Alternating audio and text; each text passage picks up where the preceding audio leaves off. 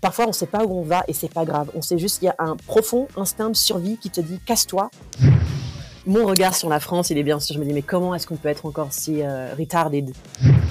L'arrogance française, c'est un peu une légende, mais il y, a, du vrai dedans quand même. Il y a clairement moins de temps perdu pour des trucs euh, débiles, quoi. La police, quand ils sont dans, les villes, ils sont pas là à chercher le mec qui va fumer un bédo. Ils sont là à chercher le mec qui va peut-être voler un sac. Ils ont bien mieux à faire, les flics, que d'arrêter des voitures au pif euh, à la sale gueule pour voir s'ils peuvent trouver un petit peu de bœuf et, te mettre une amende. Parlons canin. Cet épisode est sponsorisé par CBD Info, le blog d'information incontournable sur le CBD. On y retrouve des informations sur l'actualité du CBD en France et en Europe, des informations sur la législation et le lifestyle, mais aussi la rubrique interview qui est innovante et qui permet aux acteurs du CBD de s'exprimer avec authenticité, sans oublier les nombreuses études et analyses. Et pour avoir de super promos, visitez CBD Info. Bonjour, je suis Mathias et vous êtes bien sur Parlons Cana saison 2, le premier podcast qui traite de l'actualité du cannabis légal et bien plus encore. Après une première saison exceptionnelle où nous avons eu des invités extraordinaires, je suis ravi de vous retrouver pour une deuxième saison au cours de laquelle vous retrouverez un mélange d'opinions et d'entrevues piquantes, parfois musclées, avec une grande variété de personnalités. Des politiques, des avocats, mais aussi des producteurs, des addictologues et des acteurs majeurs du milieu venant du monde entier. Bref, vous allez apprendre des informations surprenantes venant de tous horizons et sans langue de bois. Nous allons ensemble démystifier cette plante aux mille facettes et examiner en profondeur cette révolution mondiale en constante évolution qui est le cannabis. Je vous souhaite une très bonne écoute sur Parlons Cana.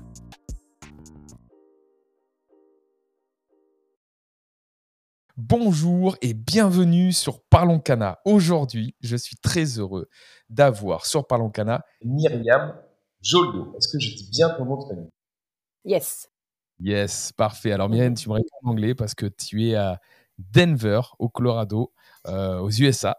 Tu es dans un atelier d'artistes, donc euh, personne ne te voit parce qu'on est en podcast, mais moi je vois derrière les éclairages, je vois que c'est rempli de toiles autour de toi. C'est magnifique. Tu as un décalage de combien d'heures avec la France? 8 heures. 8 heures, wow.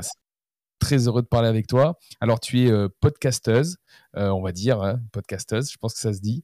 Euh, tu as, une chaîne qui s'appelle Croquer la vie, qui est, qui est une chaîne plutôt de développement personnel qui est liée à tes voyages. tu nous en parleras. Tu es aussi auteur, coach, danseuse et écrivaine.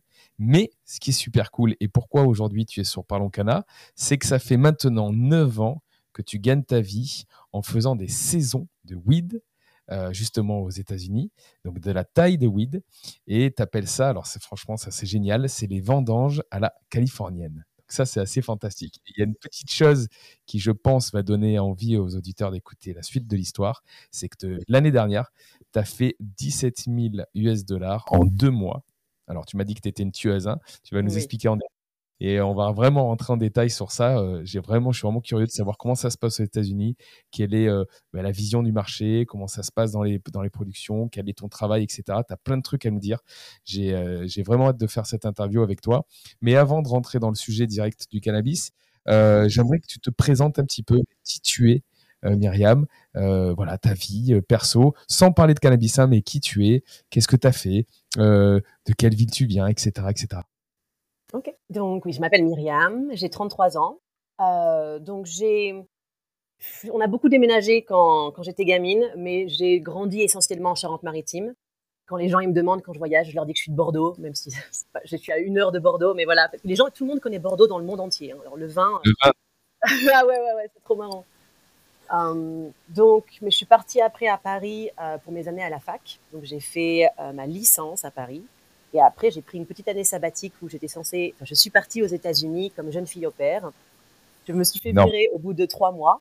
Ils m'ont mis dans un avion, c'est vraiment du jour au lendemain. En fait, j'ai eu une réunion à midi. Les gamins étaient à l'école. Ils m'ont même pas dit laisser euh, dire au revoir aux gamins. Ils m'ont dit, écoute, Myriam, franchement, euh, ce boulot, ce n'est pas pour toi. Hein. C'est assez évident.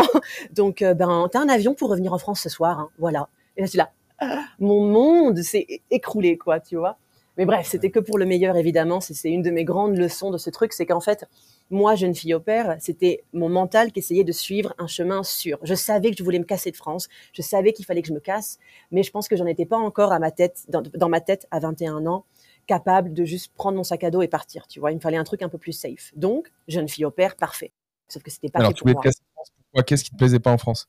Non, juste l'envie de voyager. Ben, j'avais des gros, gros, gros, gros, gros problèmes de boulimie. Euh, mes années à Paris, je, je, travaillais à temps plein à côté de la fac pour payer ma vie j'avais un rythme effréné et plus mon rythme était effréné, plus mes crises de boulimie étaient euh, euh complètement compulsives et vraiment, vraiment, euh, c'est une, une, addiction, quoi. Es un putain de junkie. Donc, c'est ce qui entraîne le mensonge pour les cacher, tout ça. Euh, j'étais devenue très, très, très, très douée pour voler de la nourriture aussi, pour pouvoir euh, subvenir à ma drogue, tu vois, à mon addiction. Donc, euh, donc, je savais qu'il fallait, je savais qu'il fallait qu'un truc change, quoi. J'étais très, très proche de, ouais, voilà. T'es parti dans le je change de pays, euh, je, je, change de vie je change tout. Okay. Ça. Donc là, ton, ton monde s'écroule. Quand tu, te, quand tu, un mois après, ton monde s'écroule, là, parce que tes plans changent. Tu es parti là-bas aussi pour couper, mais est-ce que pour apprendre l'anglais ou tu parlais déjà très bien anglais avant? Non, mon anglais était pourrave. non, non, donc vraiment pour apprendre l'anglais. Euh, et ben, évidemment, avec, je suis, je suis danseuse, je suis artiste, donc avec des rêves un peu aussi, bien sûr. Euh, Les États-Unis. Ok, le rêve américain. Voilà. Voilà, voilà, voilà. Et donc, trois mois plus tard, alors que euh, je suis partie de France, tu vois, euh, ah, dans un an, les amis, je pars aux États-Unis et tout. Et là, trois mois plus tard, je reviens sans une thune, sans rien. Enfin, vraiment, je. Pouf, quoi. La grosse claque dans ma gueule. Ouais, ouais, ouais, ouais. Et puis, je suis quelqu'un avec un gros ego. Je suis quelqu'un, tu sais, plutôt du genre euh, efficace, quoi. Je veux, je fais, je, je succède. Je, je m'en sors. Et là, et là, non, l'échec, quoi. Donc, mais très bien. Mais vraiment, c'était là. Mais heureusement que ça m'est arrivé. Je pense que j'avais besoin d'une grosse claque de la vie euh, dans ma gueule comme ça. Et donc, ce qui se passe, c'est que je reviens en France, mais à, ce moment-là, j'avais. Je te recoupe, mais je pense que c'est lié aussi à, ton, à, à, ce que tu fais euh, sur, ton, sur ton podcast. Mais c'est important de toi ce genre de détails. Parce que là on voit que tu avais besoin de couper, tu t'es parti euh, dans, le dur à l'étranger complet, ça marche pas totalement. Et là tu es en train de dire voilà c'était une des plus belles choses de, de ma life en gros d'avoir eu cette difficulté. Et en gros chaque difficulté, chaque problématique qu'on a, souvent on le voit, on en souffre mais on se rend pas compte que ça nous offre, d'autres chemins et d'autres possibilités. Et je pense que tu vas nous raconter la suite. Mais cette, étape-là, elle est peut-être euh, déterminante dans, la suite de l'histoire. Et je tease pas. Je te laisse continuer. Oui, oui, mais complètement. Parce que ce qui se passe, c'est que je suis virée, donc je reviens en France et j'ai un, pote à ce moment-là, un Français, qui était sans papier à, à Venice Beach, à Los Angeles. Et c'est un musicos, euh, donc il sait qu'on avait déjà performé ensemble à Paris avant. Donc il me dit Myriam, viens. Il me fait franchement, prends-toi un break, viens à Venice Beach, tu verras, on va danser. tu vois, c'est t'inquiète quoi. Et donc, donc je, je, reviens en France, je fais des sous un petit peu d'abord, je fais des sous, euh, je fais mon, mon, dossier pour commencer mon master après en septembre. Donc tu vois, en fait, je, je remets tout en place pour avoir une vie normale. Mais donc j'ai mmh. j'ai trois mois de battement, trois mois de battement. Donc je pars aux États-Unis pour trois mois avec euh, 1000 balles et, euh, et mon billet retour dans trois mois quoi. Et en fait, donc, je me suis retrouvée à euh, rester dans une auberge de jeunesse, à faire le, le, ménage pour rester gratuitement, tu vois, à faire des trucs comme ça. Et tous les jours, avec mon pote musicos, on allait danser sur le, sur le boardwalk. Lui, il joue de la guitare, il chante, et donc moi, moi je dansais. Et donc, un jour, comme ça, en dansant sur le boardwalk, donc le, je sais pas comment on dit en français, bref, le, le, front de mer, voilà, le front de mer à Venice Beach, et ben, il y a un mec qui m'a tchatché, ta ta ta ta ta. On s'est rapproché, et c'est lui qui m'a parlé de la saison de la weed.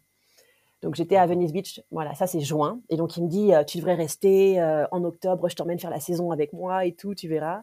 Et sauf que j'avais déjà mon dossier, j'avais mon, mon, master qui allait commencer à Paris. Donc je dit, bah non, je peux pas, j'ai un master de prévu et tout. Donc je suis rentrée en France, mais on est resté en contact. On est resté en contact et donc deux ans plus tard, juin 2013, j'ai mon master en études théâtrales, celui-ci. J'ai mon master et ben c'est la dernière fois que j'ai, euh, que j'ai eu une maison quoi. Enfin non, j'ai fait quelques pauses en 9 ans quand même, très rapide. Mais ouais, juin 2013, j'ai paqué ma vie dans un sac à dos et je suis partie pour la Californie. Et j'ai fait ma première saison. Ouais. Depuis 2013, c'est en sac à dos. Ouais. Alors, les quatre, les, les quatre premières, premières années complètement, ouais, j'ai fait quatre ans non-stop de Californie à l'automne, petit saut en France, euh, voir les copains vite fait, euh, tu vois, décembre, janvier en général aussi à cette époque-là, je faisais les vacances de Noël avec des adultes handicapés mentaux. Donc ça, c'est le seul autre petit boulot que je faisais parfois. Mais bon, c'est 500 balles. Hein. T'es payé 500 balles, mais au moins t'es logé, nourri, blanchi. Quand t'es une, une personne qui n'a pas de maison, c'est pratique quand même. voilà, je faisais peu de petits sauts en, France à l'hiver et après je partais voyager avec mon sac à dos toute seule. Pap, pap, pap, pap, pap, 6 à 9 mois et puis je revenais en France vite fait en septembre et je repartais Californie, automne, bam, bam, bam. Ça, j'ai fait ça comme ça pendant 4 ans. D'accord. Et comment tu finançais ça? Donc, la, la, première année, je me suis pas fait tellement de sous parce que c'est la première année, donc tu sais, euh, j'avais pas forcément beaucoup de contacts, donc j'ai pas, j'ai même pas bossé beaucoup. J'ai dû bosser à peine un mois la première année. La saison, c'est octobre-novembre. Voilà, le gros de la saison, c'est octobre-novembre parce que la bœuf, elle est prête début septembre, ils la font sécher, et donc en octobre, la bœuf elle est sèche, et là c'est le moment, ils cherchent tous des petites mains parce que c'est, ils veulent la vendre avant que le marché soit inondé de la bœuf de tout le monde. Tu vois, tu vas être le premier à pouvoir la vendre comme ça le prix est encore assez haut. Après, quand, c'est inondé de bœufs, ben, le prix baisse, hein, évidemment. Donc, octobre-novembre, c'est là où ça cherche, ça cherche du monde. Donc, euh, donc ouais, bon, mes premières années, je me faisais pas tellement de sous, mais je suis quelqu'un, je suis très doué pour vivre avec très peu de sous. Je pense que mes premières années, mon premier voyage, ça a été l'Inde et la Thaïlande. Euh, je dormais, euh, je, devais payer genre 3 euros par nuit, tu vois, pour dormir dans des, dans des, dans des hôtels miteux. Pareil, bon voilà, l'Inde, s'il y en a qui ont voyagé en Inde, si tu veux vraiment le faire à pas cher, à vraiment pas cher, tu peux le faire à... J'ai dû dépenser un peu plus de 1000 balles en 4 mois en Inde. Explique-nous un petit peu, qu'est-ce qu'il y a comme euh, différentes... Euh, comment ça fonctionne? Parce que nous, c'est un autre monde ici en France, hein, ça rien à voir avec ça. Donc comment ça fonctionne euh, aux États-Unis, le marché, avant de rentrer dans, dans, la partie de tes saisons et le détail de tes saisons, mais donc ça veut dire qu'aujourd'hui aux États-Unis, c'est libre, en vente libre. Donc voilà, rends-nous en détail un petit peu, parce que je sais que la vente libre, tu dois avoir une autorisation docteur ou des choses comme ça, mais, mais je te laisse nous expliquer un petit peu. C'est ça. Donc, y a, tu peux vraiment avoir différentes ambiances. Moi, j'ai travaillé la plupart du temps, et je, suis vraiment contente de ces expériences, et travaillé la plupart du temps pour des petites familles. Donc, des, des, petites fermes de bœufs où, euh, donc, du coup, en général, tu travailles, tu, tu, bosses pour eux deux semaines, trois semaines, un mois maximum, tout est taillé, quoi. C'est fini. Et donc, c'est des petites. C'est combien d'hectares? Parce qu'aux États-Unis, c'est toujours euh, les petits 4x4. c'est ça. Ouais, c'est merde, c'est compliqué à, à, mesurer. Parce que c'est vrai qu'en fait, c'est ça aussi qu'il faut réaliser. Donc, dès que tu arrives dans le nord de la Californie, c'est la nature, quoi. C'est vraiment, euh, tu es, loin des villes et du coup, les gens, et tu peux tu peux t'acheter une propriété de je sais pas combien d'hectares pour pas tellement de sous, quoi. Euh, et c'est pareil, c'est-à-dire que dans l'idée du le, confort quand tu vas trimer, arrive avec ta tente et ton duvet. Hein, parce que la plupart des spots où je suis arrivée, il euh, y a rien. Enfin, tu vois, il y a peut-être euh, une petite cabane euh, vite fait où ils ont des serres, des greenhouses comme ils appellent ça, donc ou une serre où on va mettre un chauffage à gaz dedans, tu vois, et on va tous se retrouver à, trimer. Mais ouais, en général, il y a rien. Ou parfois, moi, quand j'ai eu de la chance, par, par exemple, peut-être ils avaient un, un camping-car, un camping-car qui est sur le site, et donc voilà euh, si t'es un pote, si un pote du patron, peut-être tu peux dormir dans le camping-car, mais voilà, en général, sinon tu campes. Hein. Tu campes, tu es dans les bois, dans la montagne. C'est pas des montagnes très hautes, mais c'est quand même les hills, comme ils appellent à la ça. Dure. À la dure. Mm, mm. Donc là, tu, te trouves dans une petite ferme au début où tu fais donc euh, c'est pas euh, des gros volumes, je suppose, dedans. Donc tu, tu, découvres. Alors on, t'explique. tu l'as sélectionné comment? C'est comment t'as trouvé ça? Tu vas et tu te présentes au ferme ou ça. C'est au, contact. Donc la première ferme, c'est donc ce mec que j'avais rencontré euh, à Venice Beach qui m'amène. La deuxième année, quand je suis revenue, lui, il était plus là. Mais par contre, entre-temps, j'avais récupéré des numéros. Et donc la deuxième année, quand je suis revenue, j'ai envoyé des textos à tous les numéros que j'avais l'année passée. Les mecs, plus j'avais pas, j'avais pas de smartphone à l'époque. Euh, j'avais Facebook, mais j'avais pas dû prendre leur contact. Donc le gars qui m'a trouvé un, un, contact la deuxième année, qui est d'ailleurs le mec pour qui j'ai travaillé ma deuxième année, c'est mon mari maintenant. Voilà, la, vie est pleine de surprises. Belle histoire. tu vas nous la raconter cette histoire parce que c'est une belle histoire. Ouais, Donc, euh, donc la deuxième année, c'était juste grâce à un contact comme ça. Et du coup, donc, euh, donc Phare, mon mari, euh, c'est lui après toutes les autres années qui m'a trouvé, qui m'a trouvé des contacts. Même si donc quand je le rencontre, alors moi, je suis une vadrouilleuse, j'adore mon célibat et je n'ai mais aucune, aucune, aucune envie de me mettre en couple. Donc Phare, il est resté mon, mon amant californien que je voyais euh, quand je passais en Californie. Euh, que donc je l'ai rencontré en 2014, mais donc 2015, même si on n'est pas officiellement en couple, bon voilà, on se voit quand même quand je passe en Californie. Donc lui, il a plein de contacts parce que c'est un, un, dealer, on dirait. Hein. Donc il, connaît plein de gens qui ont des fermes de bœufs.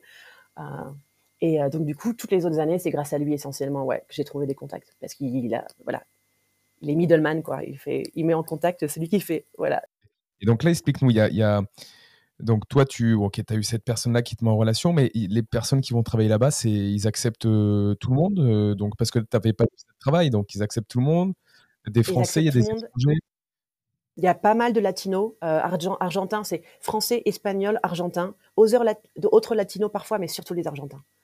Argentin, Argentine. Ouais, ouais, c'est trop marrant ça d'ailleurs. Ils font des blagues dessus sur le fait que à la, à la saison de la weed, il y a ce qu'ils appellent les Que tailler en anglais c'est trimming, et donc les trimigrants, c'est ceux qui viennent ici, qui immigrent, émigrent juste pour la, juste pour la saison quoi. ouais, français, espagnol, euh, argentin. Et donc oui, pour, pour j'ai une fois, une fois j'ai bossé dans une grosse, grosse, grosse ferme. Donc pour te donner une idée, on devait être une centaine de personnes à camper dans les bois donc il y avait deux énormes serres, donc les trimeurs. Euh, donc je pense qu'on devait être genre 80 trimeurs. Euh, et euh, donc trimeurs, c'est pour voilà ceux qui triment. Et puis 20 personnes qui sont ceux qui, ceux qui triment parce que plein de personnes connaissent pas ce, terme-là. Qu'est-ce que tu fais Donc le boulot de trimmer, donc trimming, c'est donc la taille, hein, c'est donc ce que tu fais avec tes ciseaux. c'est très simple. On t'amène la weed séchée. Donc tu as une branche, une longue branche de weed euh, avec euh, donc les, têtes de bœuf dessus. Donc d'abord, tu retires les têtes de bœuf de la branche, tu vois, tac, tac, tac, tac, tac. c'est ce qu'on appelle le bucking. Et comme ça, après, tu te fais un gros seau, un, ouais, un, gros bac juste de fleurs, tu vois, détaché de la branche. Et comme ça, après, tu peux rentrer en mode euh, automatique, machine.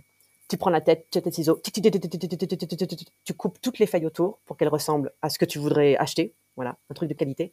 Hop, tu la, tu la balances, t'en prends une autre. Donc, voilà. Après, tu fais donc vraiment le boulot de trimmer, c'est juste couper les feuilles euh, autour de la bœuf, enfin rendre la bœuf jolie, prête à être vendue. Et ça, on peut pas le faire avec une machine. Ça, pourquoi on est obligé d'utiliser Alors, ça se fait de ça se fait de plus en plus avec la machine parce que les prix sont en train de chuter en Californie. Vu que, en fait, vu que les autres États des États-Unis maintenant, ça devient de plus en plus légal. Donc les gens font pousser de la bœuf là-bas.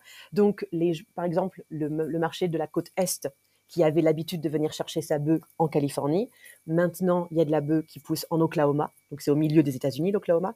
Donc, il y a une partie du marché de la côte Est qui s'est perdue pour la Californie, tu vois. Il y a une partie des gens qui venaient acheter leur bœuf qui maintenant ne vont plus jusqu'en Californie. Donc, les prix euh, de la bœuf euh, d'extérieur en Californie sont vraiment, vraiment en chute. C'est la mauvaise nouvelle, mes amis, de ce podcast. C'est que je, je recommanderais moyen maintenant de venir faire la saison en Cali. Les prix sont super bas. Et voilà, le, je pense que c'est la fin d'une époque. C'est la fin d'une époque, mais. Euh... Tu as fait ta plus grosse saison l'année dernière, tu m'as dit. Hein? Oui, c'est vrai. C'est vrai, c'est vrai. J'ai fait ma plus grosse saison l'année dernière, mais l'année dernière, c'était le, spot idéal. Je travaillais pour un couple d'amis à nous. Donc, déjà, je pouvais vivre avec eux dans la maison, pas de camping, tu vois. Euh, je mangeais avec eux, ils me payaient des bières. Et puis, j'étais la seule trimeuse. Donc, j'étais toute seule toute la journée. Et, en plus, leur bœuf, bœuf de bonne qualité, ça, c'est un détail très, très important vu qu'on te paye au poids. Si si tu travailles pour les gens qui ont de la bœuf de bonne qualité, donc elle est résineuse, les têtes elles sont grosses, donc tu fais beaucoup de poids rapidement, ça c'est important. Donc un pote de mon un pote de phare, donc évidemment qui fait pousser de la très bonne bœuf parce que mon mec il fume que de la très bonne bœuf, tu vois. Et donc ouais, j'ai passé un peu plus de deux mois, je pense deux mois et une semaine euh, en mode machine, 72 heures par semaine. Je me prenais un jour off par semaine, 12 heures par jour et ouais, 17 000 dollars. Bravo, bravo, bravo. Donc tu tailles, tu ces têtes euh, pour les rendre belles. Tu m'as dit que c'est de plus en plus de machines. Euh, aujourd'hui, ce qui est important dans ce que tu as dit, c'est que de, choisir bah, des, des, lieux où ils, font de la belle bœuf, donc c'est-à-dire des grosses têtes, qui te permet en fait de pouvoir moins tailler et avoir plus de poids parce que tu es payé au poids. Euh, sur ta production euh, et essayer d'être le plus tôt possible sur la saison parce que c'est là où ils ont besoin d'un maximum de personnes pour pouvoir euh, justement mettre très vite les produits sur le marché et pouvoir les vendre encore cher avant qu'il y ait bah, l'offre et la demande. Je pense énormément de personnes qui essaient de vendre et les prix doivent chuter par la suite. C'est ça, c'était sur la mm, mm, sur la grosse ferme, que donc je l'ai fait qu'une fois, mais je connais plusieurs Français qui, qui d'habitude, qui allaient toujours sur les grosses fermes parce que une grosse ferme, par exemple, donc ils peuvent avoir du boulot pour deux, trois mois. Donc, si tu fais toute la saison, et puis ils ont du boulot non-stop, quoi. Tu vois, ça arrive, ça arrive, ça arrive. Donc, si tu es une machine et tu es prêt à le faire pendant trois mois, moi, je connais des gens qui ont fait 30 000 dollars. 30 000 dollars euh, en une saison, quoi. Donc, par contre, c'est vraiment, euh, faut, faut, tu vois, tu, tu, cravaches pendant trois mois, mais c'est l'intérêt des grosses fermes. Mais moi, j'aime pas trop parce que c'est des grosses équipes. Tu sais comment sont les humains, quoi. Forcément, après, il va y avoir du drama. Euh, enfin, tu vois, c'est et mm. puis les boss, les boss des grosses fermes, ils sont quand même plus, tu vois. en tout cas, moi, mon expérience, ils ont un peu essayé de nous arnaquer des sous à la fin quand ils ont voulu nous payer. Euh, donc voilà, moi, j'ai mon expérience de la grosse ferme, c'est bien sûr, c'est pratique parce que du coup, si tu, si tu veux cravacher, tu vas avoir euh, euh, non-stop du boulot. Alors que quand tu es dans une petite ferme, tu, travailles deux semaines et puis là, donc du coup, il faut que tu trouves un autre spot pour continuer ta saison. Donc tu jumps de spot en spot. Donc ça peut être un peu fatigant et du coup, tu as plus de jours off aussi. Mais moi, ça me dérange pas d'avoir des jours off parce que je suis, euh, je suis quand même très minimaliste en fait. Euh, les, comme je, vis maintenant, je fais voilà 17 000 dollars. Ma, mon autre meilleure saison avant, c'était 14 000 dollars. Mais sinon, je tourne plutôt autour de 10 000 dollars. Donc je vis avec 10 000 dollars à l'année, quoi. Donc pour plein de Enfin, en France, 10 000 dollars à l'année, euh, c'est considéré le niveau de, de, pauvreté, quoi. Mais comme moi, j'ai pas de maison, j'ai pas de loyer à payer, et euh, mon deuxième grand voyage, ça a été l'Amérique latine. Et en Amérique latine, j'ai commencé à devenir une accro du stop, et je faisais que du couchsurfing aussi. Donc, euh, donc, quand tu commences à voyager où tu payes ni les transports, ni le, le pour, ni l'hôtel, ou même pas de guest house, rien du tout, quoi, que les gens qui t'hébergent gratuitement, ah ben, tu, tu, fais tes sous, ils te restent longtemps, quoi, tu vois les neuf mois en Amérique, ouais, les neuf mois en Amérique latine, alors que j'avais pris quelques petits avions, quelques petits bateaux, parce que j'ai quand même fait un énorme, énorme trip. Ça m'a coûté moins de 5000 balles. Hein. Ah ouais.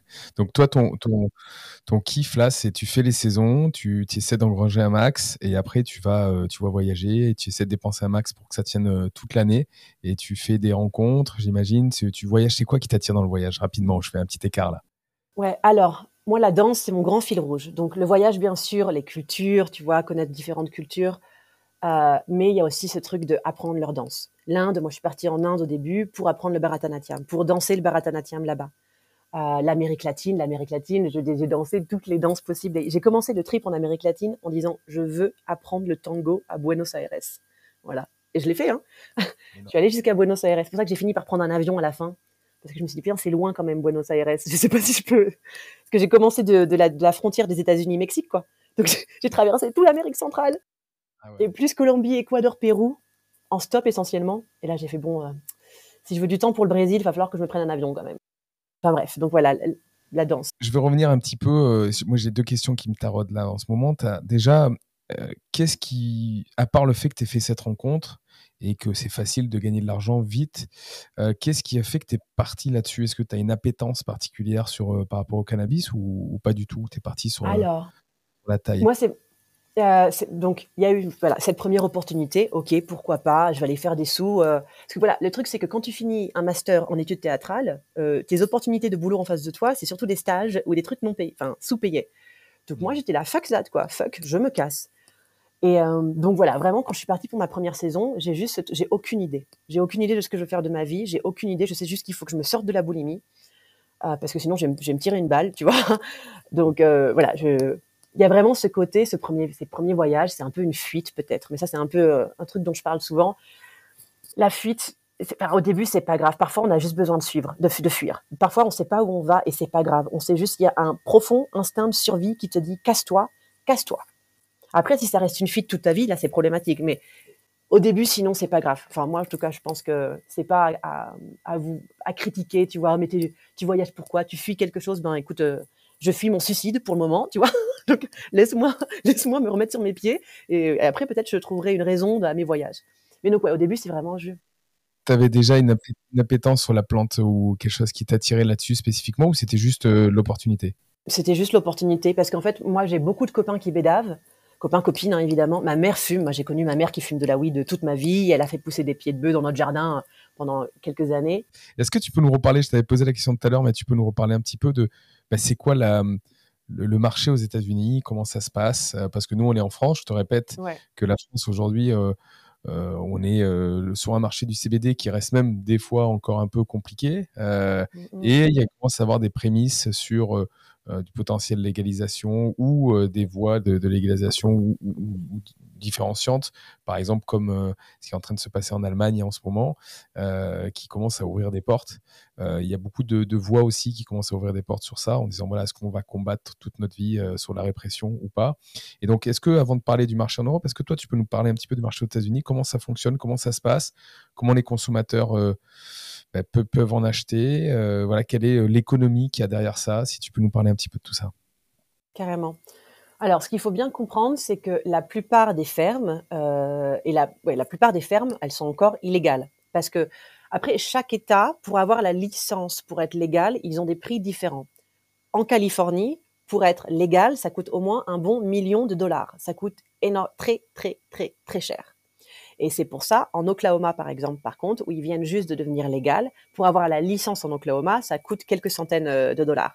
Donc moi, j'ai deux potes de Californie, par exemple, qui, qui avaient leur ferme illégale en Californie, qui ont dit, vas-y, on se casse, et qui maintenant sont en, Oklahoma, à faire pousser de la bœuf de qualité presque californienne, puisqu'ils ont les connaissances et les bonnes graines de Californie, en Oklahoma, maintenant sur une bœuf légale, parce qu'ils ont pu euh, payer leur, leur licence. Donc chaque État où c'est légal, avoir la licence, c'est différents prix. Ça, c'est important de comprendre aussi. Mais tu peux passer. Alors tu peux passer des produits d'un État à un autre ou pas? Alors ça, c'est illégal, bien sûr. Euh, en fait, oui, non, non, c'est illégal. Par exemple, là, tu vois, donc avec mon mec, on a fait, on a vécu en van pendant un an, à faire un énorme road trip autour des États-Unis. Là, on vient juste de revenir justement d'un road trip. Euh, on est parti août-septembre sur la côte est, donc on a fait de Las Vegas à la côte est. On a, on s'est trimballé et puis on est revenu. Donc là, ça veut dire traverser quand tu fais ça. Tu vas traverser des États où c'est encore très, très illégal. Donc nous, quand on, voyage, donc euh, il y a un site, euh, il y a, as plein de sites, mais donc un en particulier qui te donne vraiment la, carte des États-Unis avec pour chaque État leur euh, législation. Ok? Donc, suivant les États qu'on traverse, on fait attention si on peut fumer dans le van ou, dans la voiture ou pas. Tu vois, on met tout ce qui est wax, tout ce qui est extraction de THC, ça on, on planque bien bien parce que tu as des États vu que les extractions de THC, la wax et tout ça, c'est fait avec, euh, c'est fait en labo, quoi, plus ou moins. Eux, il y a des États, ils considèrent ça euh, aussi mauvais que, le, la messe, quoi, la méthamphétamine. Tu vois, pour eux, c'est un truc de labo, euh, voilà. Donc, il faut faire attention, clairement, parce que moi, ça m'est jamais arrivé. Mais bon, lui, il est de la côte est, il a eu affaire avec, puis il a été dealer toute sa vie, donc il a eu affaire avec la police plusieurs fois. Et voilà, tu peux, enfin, je veux dire, ça existe encore aux États-Unis de finir en prison, en prison pour euh, quelques grammes, quoi. D'accord, ouais, mais ouais, ça dépend. Donc ça, c'est important de, de, de, s'en rendre compte. Et c'est pour ça, en fait, du coup, le... il y a encore beaucoup de marchés illégaux qui fait encore beaucoup de monnaie. Parce que, ben, par exemple, sur la côte Est, où euh, euh, y a, ou même dans, enfin, dans des États où c'est encore très illégal, où ils viennent juste de devenir légal, mais donc il n'y a pas encore de dispensary. Donc les dispensaries, c'est des endroits où tu peux acheter ta weed légalement.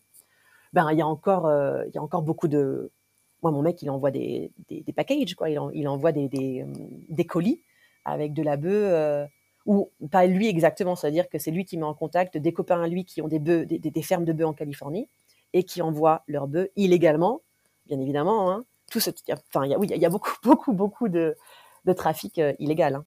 Donc là, on, parle dans les arguments qu'il y a en France. Toi, j'avais fait une discussion avec euh, Norme France, qui, est pro-légalisation, euh, qui dit justement que les, voilà, les, trafics s'arrêteraient, en gros, à partir du moment où on légaliserait. Euh, et là, tu es en train de nous montrer que en fait, c'est un petit peu l'inverse qui se passe. Alors, c'est pas l'inverse. Il y a clairement, je pense qu'il y a clairement plus de. il y a, je pense qu'il y a moins de trafic illégal parce qu'il y a des gens qui maintenant ont leur business légal. Donc, il y a clairement moins de trafic légal, illégal. Mais par contre, il y en a toujours. Il y en a toujours parce que du coup, pour vendre, donc déjà, celui qui veut vendre sa bœuf légalement dans un dispensary, il a beaucoup de taxes à payer. Donc ça, c'est très cher pour lui de faire ça. Du coup, quand tu veux acheter ta bœuf, toi, petit consommateur en dispensary, ça va être beaucoup plus cher que si tu as un contact avec un dealer euh, illégal. D'accord, je comprends. Voilà. Donc, en dispensary, c'est bien cher qui existe. Ok, alors, alors donc, comment ça fonctionne la distribution? Donc là, tu nous as expliqué sur la production. Donc, tu as une partie de production légale où tu achètes des licences de production. Et après, tu as d'autres qui produisent illégalement. Euh, et qu'est-ce qui risque d'ailleurs? Ah, ben alors, ça, moi, ça, ça ne m'est jamais arrivé. Mais par contre, j'en ai, en j'ai bien entendu trois amis directs, donc pas, pas des amis d'amis, quoi, des personnes à moi qui m'ont raconté leur expérience de flics qui débarquent. Ça, ça c'est ça, c'est ça, c'est moyen drôle hein, quand les flics débarquent. Euh, c'est sûr. Euh, sur la ferme. Ouais, ouais. Donc en général, euh, ils embarquent tout le monde et après tu, tu finis pas en tôle, mais il faut que quelqu'un paye ta caution. Donc si tu as un bon boss, normalement le boss paye la caution pour euh, voilà. Mais ouais, non, non, ça, ça arrive. Dans les autres histoires pas drôles aussi, moi j'ai entendu des histoires de le cartel mexicain qui débarque sur la ferme, qui attache tout le monde, qui pique tout et tout, c'est sympa. Et sinon, truc que j'ai entendu, pareil, une copine à moi, ça, ça lui est arrivé une fois et j'ai entendu une autre histoire c'est les fermes où euh, ils te payent pas à la fin. Ils te disent ah ben oui mais on n'a pas de sous pour le moment, il faut qu'on vende la bœuf là tu vois tu viens de trimer la bœuf, maintenant il faut qu'on la vende et quand on l'aura vendue on aura des sous. Sauf qu'ils savent très bien que les petits Français, les petits Argentins, les petits Espagnols, on a un avion, au bout d'un moment on rentre chez nous et que du coup ben quand tu pars tu pars trop pas voilà donc j'ai des je connais des gens aussi qui ne se sont pas fait payer à la fin. C'est moyen drôle quand même. Ouais. Donc, donc, là, tu as cette production. donc toi, tu as travaillé dans les deux, dans les légales et illégales ou comment, as, oui, par exemple, j'ai une... Alors, tu as aussi la plupart des fermes légales d'ailleurs, elles ont aussi du business illégal. Par exemple, j'ai donc deux très bons amis de phare, une nana et un mec. Donc les deux, chacun, ils ont, ils ont leur ferme avec leur licence légale. Euh, avec la page d'Instagram qui va avec et tout et tout. Mais je le sais, ils continuent à faire du business avec mon mec. Donc ils continuent aussi à avoir une certaine partie de leur production euh, qui est envoyée euh, de l'autre côté des États-Unis ou qui est vendue sur le réseau illégal, sans aucune taxe et sans aucune voilà. D'accord, d'accord. Et, donc après, donc là, as cette production, donc les dispensaries, ils, achètent que de la production légale? Oui. Mm, mm. Ça, par contre, c'est sûr. Ouais, ouais sûr, si tu dois avoir une autorisation, ok. Euh, derrière ça, donc ça permet à l'État de récupérer euh, des taxes. Euh, donc ça c'est plutôt positif. Est-ce que on a eu beaucoup d'histoires en France qui nous disent que ben voilà beaucoup d'États sont devenus extrêmement riches après la légalisation et ont pu améliorer pas mal de choses. Est-ce que tu, le confirmes toi ou pas ça? Oui, Ouais, ouais, ouais. Alors moi, j'ai entendu parler, là je suis au Colorado, donc j'en ai entendu parler au Colorado, mais c'est peut-être un peu biaisé. Le Colorado a toujours été un État assez riche à cause des, euh, montagnes. Hein, voilà, il y a des montagnes, il y a des resorts, donc euh, il y a des sous. Mais l'Oregon, Oregon, c'est vraiment, euh, l'Oregon, c'est un État paumé là, juste au-dessus de, tu vois, de, de, la Californie sur la côte est, ouest, pardon. Donc eux, ouais, eux clairement, on est, on est, on a fait un road trip là-bas, on avait parlé avec des copains à Portland. Et euh, ouais, l'Oregon, il, euh, c'est un truc que les, les, gens ils te disent que ils ont vu la différence de, euh, de, de support de l'État pour les routes, pour ceci, pour cela. D'accord, donc le... vraiment il y a un impact positif Donc toute cette manne financière qui était dans, bah, dans justement dans les réseaux qui étaient pas légales, bah, à partir de ce moment-là, ils reviennent à l'État et donc ils peuvent améliorer. Donc on, on parlait de d'écoles, de routes, effectivement, on parlait de, de, de villes, de plein de choses. Donc tout ça, toi, tu l'as vu de tes yeux. Ouais, ouais, ouais. Et l'Oklahoma, par exemple, l'Oklahoma, c'est un État dans le sud, c'est juste à côté du Texas. Donc, mais jamais, jamais t'aurais pensé que l'Oklahoma deviendrait complètement euh, euh, légal, quoi. Mais c'est pour les sous. C'est pour les sous. C'est un État où il y a rien de rien, tu vois. Donc, euh, ils se sont dit, ben putain, on devrait peut-être faire un, un, petit move intelligent là et, euh, et rendre la weed légale. Ça nous apporterait des, des sous. C'est vraiment pour ça que l'Oklahoma est devenu légal euh, il y a un an ou deux. Ça doit faire deux ans maintenant. D'accord. Et donc là, c'est vendu en dispensary. Donc, tu peux nous expliquer un petit peu qu'est-ce que c'est un dispensary? Parce qu'aujourd'hui, il y a beaucoup de questions qui se posent en France où on se dit si demain c'est légalisé, donc sous quelle forme ça, ça va être, ça peut potentiellement être distribué et comme les États-Unis sont en avance, voilà, sous quelle forme aux États-Unis c'est distribué? Ok, bien un dispensary, tu peux vraiment imaginer ça un peu comme un, un, un tabac presse. Enfin, il n'y a pas de presse, mais vraiment c'est une petite, euh, un, un, petit magasin, tu vois. Donc il y a des présentoirs en général. En général, ils te vendent aussi euh, des pipes en verre, euh, enfin tout ce que tu peux avoir pour fumer. Accessoires. Voilà, merci. Tous les accessoires. Et après, alors ça dépend. Normalement, dans le dispensary, donc ils vont avoir des petits paquets. Donc ils vont avoir différentes bœufs. c'est certaines qui sont déjà paquetées, par exemple, donc qu'ils appellent sais, ils sont, ils pas encore le système métrique. Euh, enfin, ils l'ont moyennement, on va dire. Donc, tu peux acheter ce qu'ils appellent un eighth, un, huitième, et c'est un huitième d'une once. Donc, c'est 3 grammes et quelque chose. Ok? Donc ça, c'est un peu le, truc typique. Si tu es un consommateur moyen, euh, tu vas dans un dispensary et tu t'achètes 3 grammes et quelque chose. Euh, mais sinon. Ou tu as besoin d'un papier du docteur. Tout le monde peut aller acheter Alors, c'est ça où c'est un peu différent. Donc, tu as certains États où c'est que médical. Les lois, c'est la weed est légale médicalement, donc tu as besoin d'un papier du docteur qui dit, mais c'est très très très très facile. Hein. Tout le monde le sait. Tu peux voir, tu vas voir un docteur, tu lui dis, j'arrive pas à dormir, et hop, tu as ta prescription euh, pour la weed, quoi. C'est pas un problème à avoir, mais effectivement, pour les les dispensaries médicales, il faut la carte. Et après, les États où c'est complètement légal, alors c'est là où c'est intéressant. Le Colorado, la Californie, euh, le Nevada aussi, je le sais c'est complètement légal, mais si tu as ta carte du docteur, tu peux en acheter plus par jour ou tu peux avoir des meilleurs prix. Enfin, il y a des trucs, c'est-à-dire que tu peux rentrer dans les dispensaries sans carte du docteur si tu veux, puisque tu es dans un état où c'est complètement légal. Mais si tu as la carte, tu vas avoir de plus d'avantages parce que euh, tu en as besoin pour ta santé. Hein voilà. C'est comme ça que ça, comme ça que ça fonctionne. Les dispensaries sont tenus par l'État ou c'est des indépendants? Alors, c'est des, je pense que c'est vraiment comme n'importe quel business. Tu vois, c'est-à-dire que voilà, si, si tu as ta petite épicerie, euh, tu payes des taxes à l'État de ta petite épicerie, mais c'est quand même toi, ton épicerie, c'est ta propriété, quoi. C'est la même chose pour les dispensaries. C'est-à-dire que c'est à toi, il faut que tu trouves ben ton, ben, mon pote en Oklahoma, on est passé dans son dispensary qui va ouvrir dans pas longtemps. C'est des cool, quoi. Voilà, il s'est acheté euh, c'est un, petit, euh, une petite boutique, quoi. Tu vois, il y a rien dans la boutique pour le moment, mais bon, voilà, t'as plus qu'à faire des comptoirs, euh, des étagères où tu peux mettre les pots de, les pots de weed. Parce que oui, c'est ça. les bons dispensaries, quand même, normalement, t'as aussi les, les jars, les, les bocaux, les bocaux avec la weed dedans. Comme ça, tu peux aussi ouvrir, sentir, voir si elle est pas trop sèche. Parce que si, tu sais, euh, si tu es quelqu'un qui devient comme un, vrai amateur de weed, comme on peut l'être avec le vin, et moi j'en ai beaucoup autour de moi, mon mec en premier, mais tous ses amis de Californie qui sont des gros fumeurs, mais ils sont, euh, t'as intérêt à ce qu'elle soit parfaite leur weed quoi. Si elle est pas parfaite, il la fume pas. Si elle est trop dry, tu vois, si elle est trop sèche, si si elle, si elle a du, elle a du nez mais elle a pas de goût, tu vois, c'est, ils sont vraiment vraiment durs les Californiens, parce qu'ils font et ça fait tellement d'années. La Californie, c'est vraiment intéressant à quel point ils ont poussé la culture de la weed et le, l'intérêt sur le THC, parce que du coup, avec tout ce qu'ils font, tout, ce qui est wax, BHO, résine, voilà, l'intérêt sur le THC, ils l'ont poussé à un, niveau scientifique, quoi. Scientifique. D'accord, donc là, ils ont... Leurs, ouais. Leurs extractions de THC, ils peuvent faire des, des, extractions de THC où tu te retrouves avec une wax à 85% de THC ou 90% de THC. C'est que des cristaux de THC quasiment. C'est un autre monde. ouais, ouais, c'est une vraie science. Hein. C'est une vraie science. D'accord. Et c'est intéressant que tu dises que justement, ils arrivent euh, à un moment donné où tu, où tu sélectionnes euh, ta weed justement sur la partie euh, qualitative. Et donc, et donc ça, c'est bien parce qu'on imagine tout le temps, allez, on prend n'importe quoi et tant que ça défonce, c'est bon. Là, non, il y a vraiment un aspect presque, je suppose, terroir, un aspect type, variété, etc. Ils vont, ils vont, ils vont très loin. Euh, là-dedans. Et, est-ce que donc la personne qui est responsable de sa boutique, c'est lui qui, qui gère les achats, il gère totalement ce qu'il y a dedans?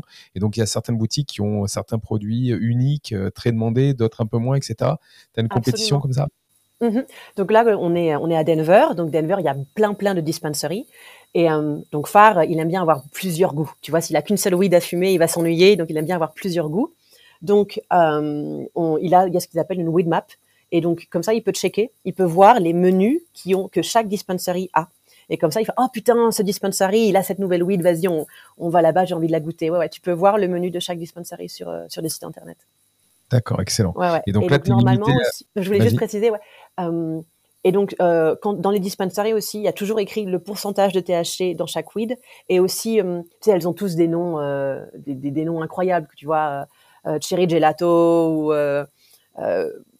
enfin bon, elles ont toutes des, des noms Blue Dream, enfin elles ont toutes des noms bizarres et donc sur la sur la sur ton pot avec la, la weed, il va y avoir écrit les quel mix de plantes euh, euh, ont créé cette euh, cette nouvelle race. Enfin voilà, quel, mix de weed ont créé cette nouvelle race de weed. Ça va dire aussi si c'est indica ou, sativa, mais voilà, il y a, y a, des trucs écrits sur la qui précisent bien tous les aspects de, de ta weed sur sur ton pot. Ça c'est ce qui est intéressant dans les dans les dispensaries aussi parce que tu sais vraiment la qualité de chaque produit.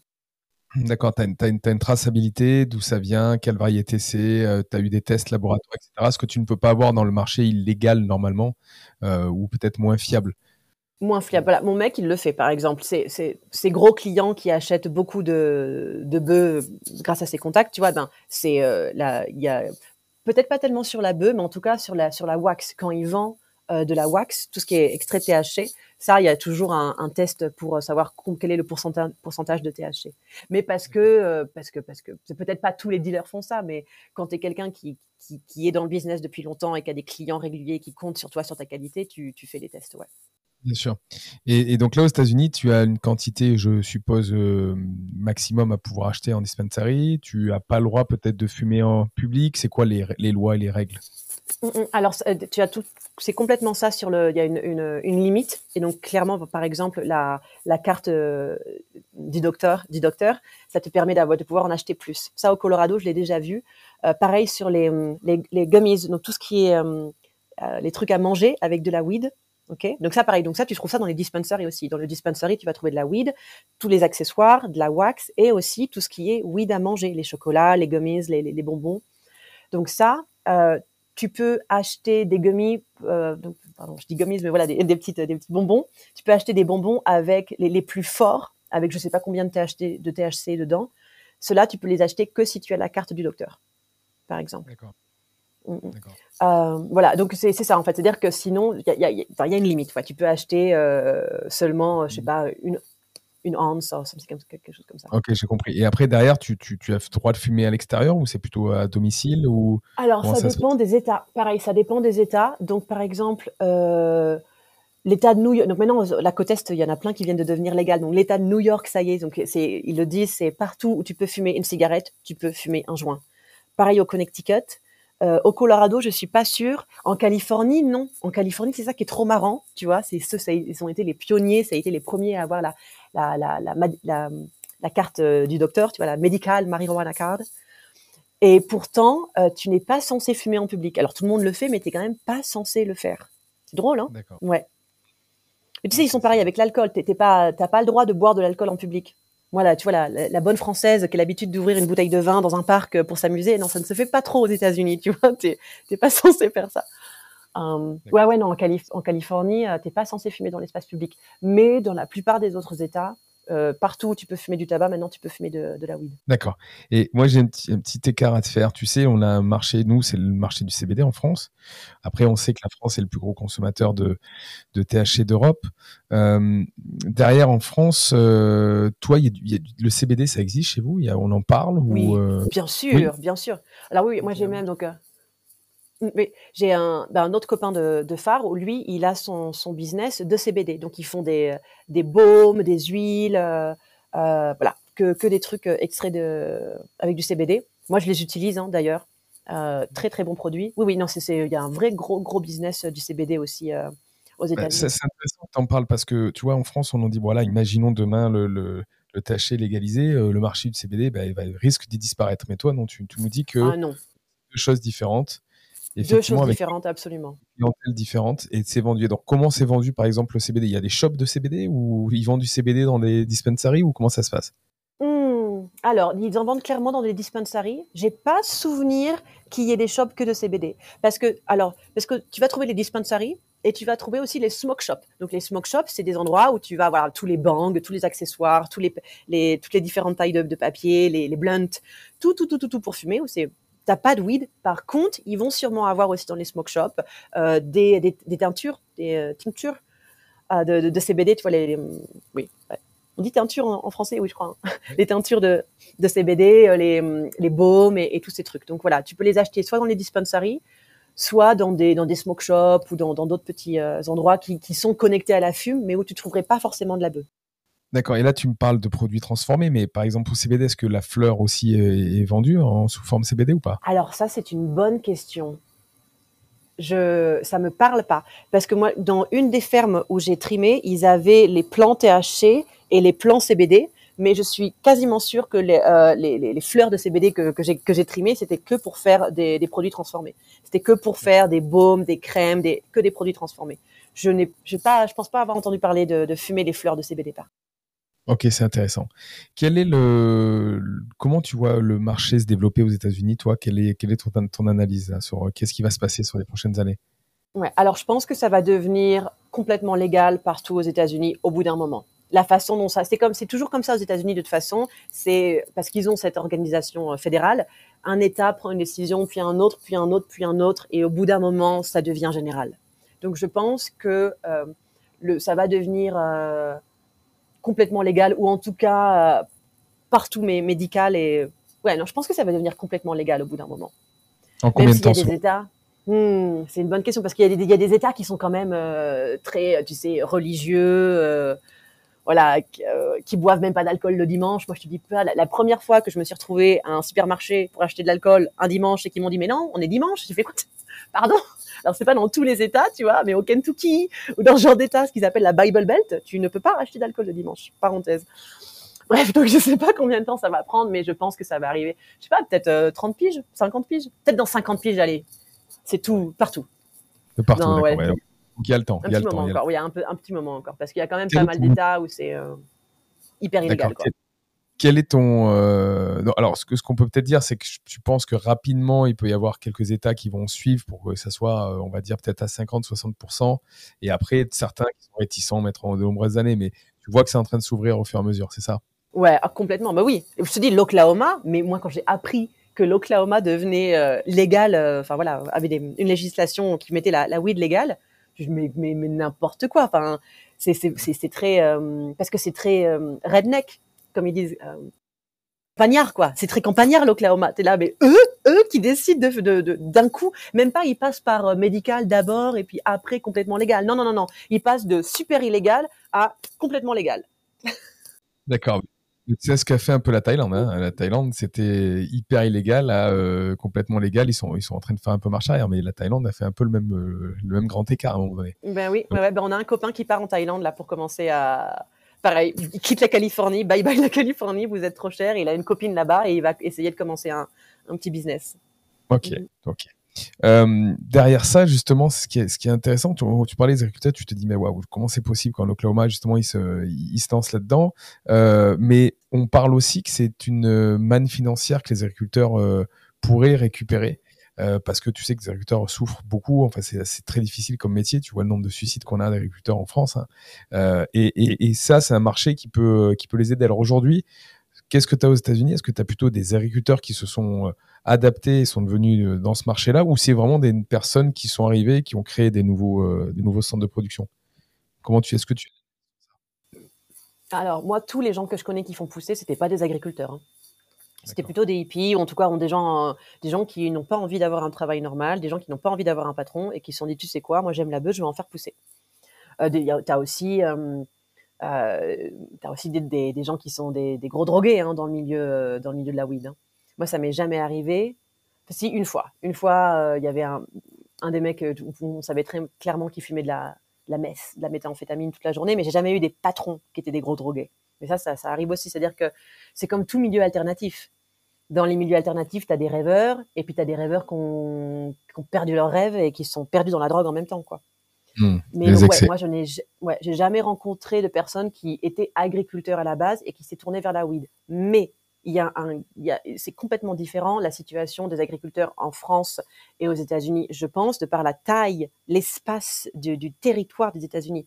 Moi qui l'ai traversé trois fois maintenant, de long, large, en travers, quatre si je, si je compte quand je l'ai fait en stop, euh, tu traverses à des moments, mais des centaines et des centaines de kilomètres de rien ou de champs ils ont une, un, un, espace de nature et un espace pour cultiver qui est beaucoup, beaucoup, beaucoup plus grand que nous en Europe. Parce que eux, ils sont, ils ont commencé, la, la, les gens aux États-Unis ont commencé à être sédentaires. Euh, ça fait un peu plus de, tu vois, trois siècles, un truc comme ça, tu vois. Alors que nous, en Europe, euh, les gens ont commencé à être sédentaires il y a 2000 ans. Donc, donc la, façon dont le terrain est, est, euh, est, envahi, on va dire, on va dire, la, la présence humaine n'est pas du tout la même aux États-Unis. Il y a vraiment ouais, le nord de la Californie, tu es là, mais c'est un monde complètement différent de quand tu es à Los Angeles et, et quand tu es proche des villes. Tu, vraiment, tu arrives avec des, Donc, énormément de nature. Ok, je comprends, c'est pas comparable. Quel est le regard qu'il y a des États-Unis ou quel est même ton, ton regard sur la partie euh, sur le marché en Europe? Ben c'est ridicule. Enfin ouais, moi je mon regard sur la France, il est bien sûr. Je me dis mais comment est-ce qu'on peut être encore si euh, retarded? Tu vois comment est-ce qu'on peut être si en arrière euh, euh, sur, sur, sur, le sujet des lois, alors qu'on est, on est entre le Portugal, l'Espagne euh, et le, le les, les Pays-Bas, euh, qui ont tous, les Pays-Bas depuis longtemps, puis l'Espagne et le Portugal, qui ont tous au moins décriminalisé, voire ont, ont, des lois pour que ce soit bien organisé. Et nous, la France, on est encore complètement coincé du cul au milieu. Euh, et donc oui, je pense, moi, mais quand j'en parle un peu, avec, ou quand les, les, gens me posent la question, en fait, ils me demandent euh, comment ça se passe en France. Et quand je leur dis que c'est encore euh, très illégal, je leur explique que c'est pas non plus comme aux États-Unis où tu pourrais finir en tôle, tu vois, avec quelques grammes de, de shit ou de bœuf sur toi, évidemment, mais c'est quand même illégal complètement. Et euh, ouais, ils sont ils sont un peu surpris parfois. Ils me demandent, ils me disent, ah bon, mais vous n'êtes pas juste à côté de l'Espagne et tout? Je fais oui, oui, oui, mais non, on n'a pas compris. On n'aime pas trop apprendre les autres. C'est l'arrogance française, c'est un peu une légende, mais il y a, du vrai dedans quand même. Il y a du vrai. D'accord. Surtout que tu vois que, que c'est euh, des très gros consommateurs. Donc, c'est ouais. ça qui est complètement dingue. C'est fou, ouais, ouais. Sur cette analyse-là. Tu penses que de toi, de, de, de ton côté là, de, du monde, est-ce que, tu, est que tu penses que la, la, France risque de bouger ou pas? Quelle est ton, ton analyse sur ça? Hmm. Oui. au bout d'un moment, mais ça peut peut-être, ça, ouais, ça va peut-être prendre du temps. Mais je pense, oui. Je me dis, si l'Allemagne s'en sort bien, peut-être qu'ils vont, peut-être qu'ils vont plus euh, suivre l'Allemagne. D'accord. Tu vois, Je euh, parce, que l'Allemagne, la, la France, je pense qu'on a un regard un peu genre bon l'Espagne, les Pays-Bas, tout ça, tu vois, c'est ils hum, ils ont pas une économie si forte comparée à nous. Enfin, tu vois, il y a plein de trucs où peut-être que les politiques français snobent un peu. Je me dis si la, si l'Allemagne fait un truc chambé, là ils vont peut-être plus euh, plus regarder à dire ah ouais quand même. Parce que c'est une économie forte, c'est un grand pays, ils ont beaucoup de monde, voilà. il y a- Li- leader européen en plus, donc euh, complètement, complètement. T'as totalement raison sur ça. Ouais, c'est intéressant, c'est intéressant. Euh, tu m'avais parlé à un moment donné que tu avais une, une expertise un petit peu sur toute la partie euh, wax. Euh, Est-ce que tu peux nous expliquer un petit peu qu'est-ce que c'est ça? Parce que il y en a, il y en a pas tellement en France et surtout sur le côté même CBD, il y en a pas tellement. Donc explique-nous un petit peu que- qu'est-ce que c'est exactement? Mm, mm. Donc, la wax, cette idée que tu vas passer ta weed au, au butane en général, mais il y a différents trucs. Donc, je explique d'abord au butane. Tu vas la passer au butane. Et le butane, ce que ça fait, c'est que ça va euh, diluer, non, di- oui, dissolve, dissolve. je suis désolée, je perds mon français. hein. Ça va, euh, ouais, di- diluer. Bah, non, bref, dissolve. Et ça va dissolve les, les cristaux de THC, ok? Qu'on qu'on nous parle aussi sur la légalisation, on nous dit voilà, si on légalise, euh, on aura les moyens de, plus euh, informer, expliquer euh, sur les dangers, notamment de la drogue ou autre. Est-ce que toi, tu l'as euh, tu remarqué aux États-Unis? Est-ce que est-ce qu'il y a plus de drogués maintenant que c'est légal? Ou est-ce qu'il y en a moins? Est-ce qu'on en parle plus? Voilà, que- quelle est l'analyse que tu as sur, cette, sur cet argument-là? Ouais, non, non, non. Moi, je, je pense que euh, je pense qu'il y en a moins, en tout cas moins d'abus, c'est sûr. En Californie, euh, moi j'ai vu ouais, euh, tellement de, jeunes qui fumaient pas, par exemple, même si c'est légal et que tu peux en trouver n'importe comment, bah, qui fumaient pas, c'était pas leur truc la weed. Euh, ou ouais, ou des, ouais, j'ai vu des, personnes jeunes qui pourraient par exemple être influençables, tu vois, et qui t'avais pas, j'avais pas l'impression que c'était un problème pour la weed ou que c'était c'était quelque chose qui pouvait dont ils pouvaient abuser. Et je pense que le fait que ce soit légal et quelque chose dont on parle et quelque chose qui est aussi vu comme une médecine euh, pour plein de gens. Je pense que oui, ça, enlève, euh, ça aide à ne pas en abuser. T'as pas envie d'en abuser comme de la même façon quand c'est illégal, c'est sûr. C'est sûr, surtout quand tu es un, adolescent ou un jeune adulte, quoi. Où l'interdit t'attire, où tu as envie de des choses interdites, d'accord, et tu, tu, serais plus attiré. Donc aujourd'hui, toi, t'as pas, t'as pas remarqué ça, t'as pas remarqué ce changement. Et au niveau de, de le, je sais pas, de, des docteurs ou autres, est-ce que, est-ce qu'au niveau de l'information, est-ce qu'on communique par exemple dans les écoles, ou est-ce qu'il y a, y, y, y plus de communication sur, sur ça ou pas, ou pas que... C'est une bonne question. Ouais, une bonne question parce que j'ai pas j'ai pas tellement de mes potes ici qui ont des gamins, ou alors ils sont vraiment petits les, les, les enfants. Donc euh, j'ai pas, ça je sais pas. Je t'avoue, j'ai pas eu d'expérience de, de, retour qu'on m'a fait sur euh, une sorte d'information à l'école par rapport au cannabis, mais c'est quand même très possible. Peut-être que j'en ai jamais entendu parler et que ça existe. C'est juste que j'ai pas, j'ai pas tellement d'enfants dans mon entourage euh, ici. D'accord. Mais je pense que c'est possible. En Californie, ça m'étonnerait pas du tout. Hein. La, la, la, Californie sont quand même très euh, en avance, quoi, sur parler des trucs tout ce qui est, euh, oui, sur l'idée de vraiment sensibiliser et dédramatiser des sujets qui ont été tabous pendant des années aux États-Unis, tu vois. D'accord. Et on, a un autre argument qui dit que voilà, la police, nous en France, euh, perd énormément de, temps à combattre, euh, bah, à perdre du temps en fait, à combattre euh, ces réseaux de, de, distribution euh, qui sont totalement illégales et qui serait peut-être plus intéressant de bah, d'aller faire d'autres choses que ça. Euh, toi, comment ça se passe au niveau de la police là-bas? Est-ce que tu as vu euh, une insécurité grimpante ou, au contraire une sécurité grimpante? Comment tu comment tu vois ça? Est-ce qu'il y a un changement par rapport à ça ou pas? Euh, bah, moi, ce que je vois, c'est que les, il y a clairement moins de temps perdu pour des trucs euh, débiles, quoi. C'est-à-dire qu'effectivement, ben là, la, la, police, quand ils sont dans la, dans, dans les villes, ils sont pas là à chercher le mec qui va fumer un bédo. Ils sont là à chercher le mec qui va peut-être voler un sac. Hmm. Tu vois, je veux dire, c'est qu'il y a, qu'il y a clairement, euh, qu'il y a du temps qui est plus libre pour les policiers pour faire autre chose que s'occuper des petits bédaveurs, quoi. Euh, après, y a, comme je te disais, moi, je, je sais qu'il y a des policiers qui ont déjà débarqué sur des fermes en Californie, des, des Californie, des fermes illégales. Donc, ça veut dire qu'ils ont quand même encore euh, du boulot au niveau des, euh, des circuits de, illégaux, des circuits, parce qu'il y a aussi le, le, cartel mexicain est aussi vraiment présent en Californie, donc euh, il y a aussi ça hein, qui se passe. Hmm. Mais par contre, je pense que dans, le, dans ça c'est la force des policiers, elle est plus sur les réseaux et pas sur le petit mec qui bédave dans la rue, quoi. Ils s'en foutent de lui. Ou pareil, c'est-à-dire que euh, ben, quand, quand on conduit, quand on traverse en voiture ou en van ces États des États-Unis, où euh, tu sais que ben rien que de voir la plaque d'immatriculation de la Californie, il pourrait peut-être avoir envie euh, de venir fouiller ta, ta voiture, tu vois. Bon ben, quand tu es dans un état où tu sais que c'est légal, tu sais que ça, ne va pas arriver. Ils vont pas venir te mettre pull over, comme on dit, tu vois, quand ils arrivent avec les sirènes derrière et tu dois t'arrêter. Ça, ça va pas t'arriver euh, dans un, enfin, ça va t'arriver si tu fais quelque chose de mal avec ta voiture.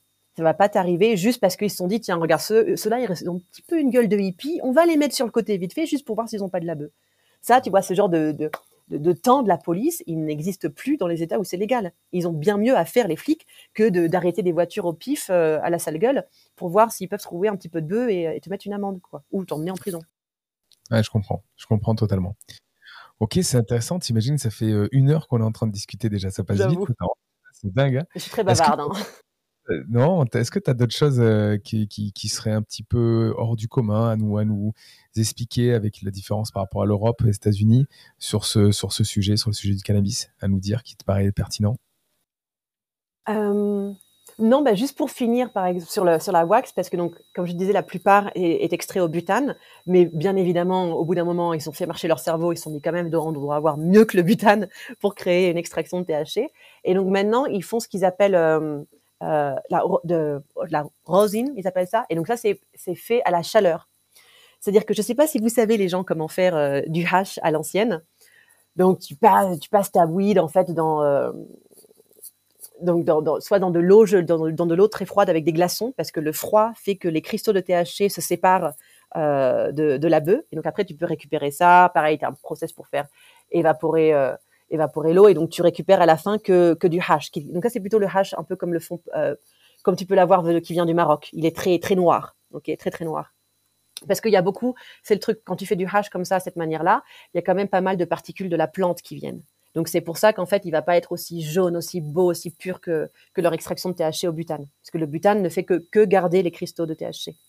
Mais donc, leur process pour le faire à la chaleur, donc ils font d'abord le hash, le hash à, l'ancienne, donc euh, tu récupères ce hash bien noir, et là, ils le pressent à la chaleur, en fait, entre du papier sulfurisé, tu vois, le papier pour faire des gâteaux. Entre deux papiers sulfurisés, ils ont une presse comme ça à la chaleur et donc du coup, toute la partie de la plante noire, un peu dégueu, va rester dans le papier et la seule chose qui passe à travers le papier sulfurisé, c'est le THC, l'huile. Vraiment, l'huile va passer à travers et donc là, tu récupères cet extrait de THC qui n'a aucun euh, produit chimique dedans et qui n'est fait que vraiment à, pur à la méthode euh, à l'ancienne plus la presse à la chaleur. Donc ça, c'est ce qui vaut très très très très cher. Et maintenant, ils ont aussi euh, ils savent, enfin, voilà, ils font des cigarettes électroniques à la THC. Donc maintenant, ils utilisent cette wax, ils la mélangent à un produit qui permet après de l'avoir en cartouche électronique et de pouvoir vaporiser ta THC dans le métro, dehors, tout le temps.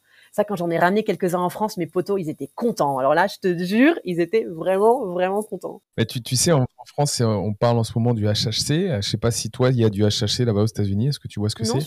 Non, ça me dit rien. Pareil, c'est une sorte de dérivé du, du CBD, du, du THC, c'est une autre molécule dans le cannabis qui fait euh, qui serait un mix entre les deux. Donc toi aux États-Unis, on n'a pas entendu parler de ça. Non, ça me dit rien. Ok, ok. Et en parlant de prix, est-ce que tu peux nous donner un petit peu les prix euh, qu'il y a aux États-Unis, juste pour comparer avec la France? Carrément, carrément. Alors, dans un dispensary, tu vas avoir un truc, ça va bien être euh, ouais, par exemple, là, ces, petits 8, donc 3 grammes, 3 grammes et quelque chose, euh, ça, c'est autour de, ça dépend de la qualité de ta bœuf, mais ouais, euh, 60 euh, balles, 70 balles. C'est, enfin, c'est, oui, non, dans les dispensaries, c'est cher. Hein. Après, ça dépend où, mais ouais, c'est, quand même, si, tu l'achètes comme ça, juste à quelques grammes, c'est bien de, ouais, autour de 20, 20 dollars le gramme, je dirais. Alors que, pareil, ouais. Mais donc ça, du coup, c'est de la bœuf en général qui est, donc c'est de la bœuf poussée en intérieur, évidemment, et tout ça. La, bœuf d'extérieur, je me demande même s'ils la vendent en dispensary. Mais si je pense, hein, mais ça doit être des, prix plus, plus, moins, moins chers. moi, je connais les prix de la bœuf que, mon mec achète et il achète que de la très très bonne bœuf. Donc, après, pour te donner une idée, par contre, donc moi, à l'époque où j'ai commencé à faire les saisons en Californie, la pound, donc une pound, c'est un demi-kilo, ok? Le demi-kilo de bœuf, il est la donc la bœuf d'extérieur, qui est la moins chère, il était vendu genre bien à, peut-être 1000 balles, quoi, tu vois. Pour, en gros, quand tu quand achetais le demi-kilo, tu l'avais à 1000 balles. Et là, maintenant, les prix, ils ont. Donc, moi, à cette époque-là, ils me payaient, genre, le trimmer, on était payé 200 dollars, c'était de la chance, ou 150 dollars pour, pour une pound. Donc, moi, je peux te faire 3 pounds par jour, par jour, quoi. Donc, à l'époque où j'étais payé 150 dollars la pound, j'étais contente. Hmm. Mais là, maintenant, tu vois, le, marché, le marché s'est tellement écrasé. Euh, ils vendent leur pound pour peut-être 500 dollars, 600 dollars. Donc, du coup, nous, les trimmers, ils nous payent maintenant 80 dollars, ou du coup, maintenant, c'est de plus en plus, c'est pas à la, à. Ils utilisent la machine, comme je te disais. Donc, la machine, c'est un gros rouleau. Ils mettent la bœuf bien, bien sèche dedans, comme ça, bah, comme elle est bien sèche, en roulant, euh, les, les, les, feuilles vont tomber. Mais ils ont quand même besoin de quelqu'un pour, pour bien cleaner à la fin. C'est-à-dire que les feuilles vont tomber, mais il va peut-être rester un petit stick qui dépasse, tu vois, ou ceci ou cela. Donc là, tu fais ça et en général, tu es payé à l'heure, donc 20 dollars de l'heure. Ou maintenant, j'ai même entendu parler du 15 dollars de l'heure. Je sais pas si je vais faire la saison cette année. Je pense que c'était ma dernière l'année dernière. Parce que si maintenant je me suis, on est en train de, on va s'installer à Denver, donc après 9 ans de mouvance, on va être un peu plus sédentaire. Donc je vais peut-être même euh, me trouver un vrai travail, je sais pas, on verra. Mais, mais, ouais, le. Myriam, qu'est-ce qu'elle va devenir Myriam là après avoir passé toutes ces aventures là depuis 9 euh, ans où tu, où tu fais les saisons de weed? Qu'est-ce que tu vas devenir? Qu'est-ce que tu vas faire? Alors, ben donc j'ai créé mon site internet. Euh, donc ça va donc là, il a été créé. Donc maintenant qu'on va se poser de nouveau, je vais je vais y mettre du temps. Euh, un blog, quoi. Hein, donc, s'appelle Apprendre à s'écouter. Et en fait, donc, je vais vraiment écrire des articles, et ça va, c'est ce qui va être la continuité de, mon podcast aussi. Euh, des articles autour de, ben, apprendre à écouter son corps. Et c'est vraiment, c'est destiné particulièrement aux personnes qui sont des, des, des contrôles des personnes qui ont vraiment du mal à lâcher prise, des personnes qui sont aussi particulièrement douées pour contrôler. Et parce que c'est ça qui est compliqué quand on est quelqu'un qui, on arrive bien à contrôler ses émotions, on arrive bien à contrôler sa fatigue, on arrive bien à contrôler beaucoup de choses. C'est très, très valorisé par la société. Et en fait, on peut vraiment se mettre en danger. On peut vraiment se mettre en danger. Moi, la, la boulimie, euh, tu vois, ça a été 12 ans de ma vie. Euh, les troubles du comportement alimentaire, je pense que c'est l'archétype euh, typique des, des problèmes de contrôle. Hein. Et, et, moi, ça a été un très, très long chemin pour me, me rendre compte à quel point j'étais en contrôle constant sans le savoir, et aussi à quel point j'étais euh, dissociée de mes émotions. Dissociée de mes émotions. J'étais complètement dissociée de mon corps. En fait, je sentais rien du tout. Donc voilà, apprendre à s'écouter, euh, le blog où je vais commencer à vous donner euh, mes petits tips, mes petits exercices, mes petits apprentissages de la vie pour reconnecter au corps et apprendre à s'écouter et écouter son instinct. Euh, et donc, le but avec ça, c'est peut-être de, de, commencer des coachings. Euh, j'ai envie de créer une formation aussi. Voilà, j'ai envie de créer une formation avec euh, euh ben, tout ce que j'ai appris, tout ce que j'ai appris qui m'a aidé et qui fait que maintenant, euh, voilà, la vie cool, je suis, en couple super heureuse alors que j'étais vraiment persuadée que je finirais ma vie célibataire et que je voyais, voyais pas comment la super indépendante Myriam pouvait réussir à vivre avec quelqu'un et comme quoi, tu vois, les croyances, les croyances sur nous-mêmes tombent au bout d'un moment et, et on arrive à être euh, à l'endroit parfait, quoi. L'endroit où tout. Génial. Aux États-Unis, après avoir euh, fait des dizaines de milliers de kilomètres de partout, avoir vécu euh, dix vies, ça y est, tu, tu te cales là-dedans, mais c'est génial, c'est génial. Est-ce que, est que le, le cannabis t'a aidé dans, dans, ta vie, a eu, eu, un impact sur qui tu es aujourd'hui ou pas? Je te parle pas de la partie financière d'aller mmh, mmh. mais ben, je picole beaucoup moins quand même. Et je pense que c'est parce que je fume plus avec mon mec. non, voilà. Je pense que mon, problème avec l'alcool, qui était un vrai problème, hein, le genre de problème qui est accepté par la société, tu sais, une nana qui juste se murge la gueule euh, trois, quatre fois par semaine, bon, voilà. Mais euh, donc ouais, non, non, je pense que mon, j'ai une relation beaucoup plus saine à l'alcool. Je bois beaucoup moins, mais peut-être parce que je fume plus. Qui sait, tu vois C'est pas grave. Hein. D'accord. Mais c'est que c'est annoncé, ça s'est dit euh, qu'effectivement, il y a beaucoup de rétention à la libéralisation justement du cannabis parce que il y a, y a, une sorte de lobby euh, de l'alcool qui pourrait être euh, qui est contre ça puisque beaucoup de personnes ont dit bah, effectivement il y a une réduction de la consommation d'alcool ah grâce au cannabis. Donc toi toi c'est un petit, petit un peu l'exemple de ça. Complètement, complètement. Oui, oui oui oui oui vraiment. Et ouais et euh, qu'est-ce que je voulais dire d'autre? Ah oui, et juste pour euh, une autre petite chose qui va prendre aussi un, un, peu de mon temps. Donc, euh, euh, je sais plus si je disais au début. Donc, j'ai un, un, livre déjà qui est sorti, Solar Rose ou l'amnésie salvatrice. Donc voilà, c'est c'est mélange. Il y a, y a une, une autofiction. Oui, hein? On peut le trouver où? On peut l'acheter où? On peut le trouver Alors, euh, sur le, alors parce que il est pas, tu peux l'avoir en papier, mais il faut le commander. Il n'est pas dans les librairies. Donc, si tu vas sur le site de la Fnac, par exemple, euh, sur Amazon, Amazon, tu peux l'avoir en e-book, mais pour, pour euh, je ne sais pas quelle raison, euh, la version pour commander en papier ne fonctionne pas bien. Mais sur le site de la Fnac, ça marche très bien. Tu, tu peux le trouver. Tu peux soit commander le e-book, soit commander la version papier, qui sera, sous, tu peux la, la, récupérer à ta Fnac la plus proche de chez toi, ou elle arrivera, elle arrivera chez toi. Parce que j'ai une petite maison d'édition, donc. Génial. Donc voilà. Et donc ce, ce livre, j'ai fini par le faire traduire. Et donc maintenant, je suis à la recherche d'une maison d'édition euh, anglaise. Euh, donc on verra. Mais ouais, parce que j'ai vraiment, euh, voilà, c'est Solaros, c'est mon avatar. Et donc en fait, j'ai utilisé mes histoires de voyage et tout, toutes ces aventures euh, pour créer son histoire à elle, même si elle vit dans un monde qui est différent. Mais c'est vraiment, il y a vraiment un parallèle entre elle et moi. Et, euh, et il y a en fait en parallèle de son histoire, j'ai décidé de partager des extraits de mes carnets de boulimie. Euh, parce que voilà, parce que Solar Rose, elle commence à voyager parce qu'elle perd sa, elle perd sa mémoire. Elle est complètement amnésique, donc elle se lance sur la route parce qu'elle ne sait pas qui il est, elle sait pas, elle sait pas qui elle est, elle sait pas quelle est son histoire. Et euh, moi, j'ai commencé à voyager pour me sortir de mes, euh, de mes problèmes avec la bouffe, quoi. Donc, donc ça m'a, ça a juste fait sens au bout d'un moment de partager mon propre process dans les voyages en parallèle de l'histoire de Solar Rose. D'accord, sur, sur, une autre personne. Donc c'est un roman que tu as fait qui est basé sur ta vie. Et, euh, et, bien sûr, on mettra un lien sur les personnes qui sont intéressées pour, pour, commander ton livre. On mettra un lien dedans euh, sur, le podcast. Euh, donc toutes les personnes qui le font, ils pourront venir acheter ton livre. C'est super ça, ça c'est génial. C'est des beaux projets. Myriam, moi je suis très content d'avoir discuté avec toi aujourd'hui. Tu nous as ouvert un peu les yeux sur ce qui se passe aux États-Unis, un petit peu en underground. C'était vraiment cool. Merci de nous avoir donné toutes ces informations. Donc, euh, est-ce que tu as, Myriam, tu as un message inspirant à transmettre à la communauté, à nous dire, euh, voilà, quelque chose qui, pourrait nous faire réfléchir à la fin de ce podcast?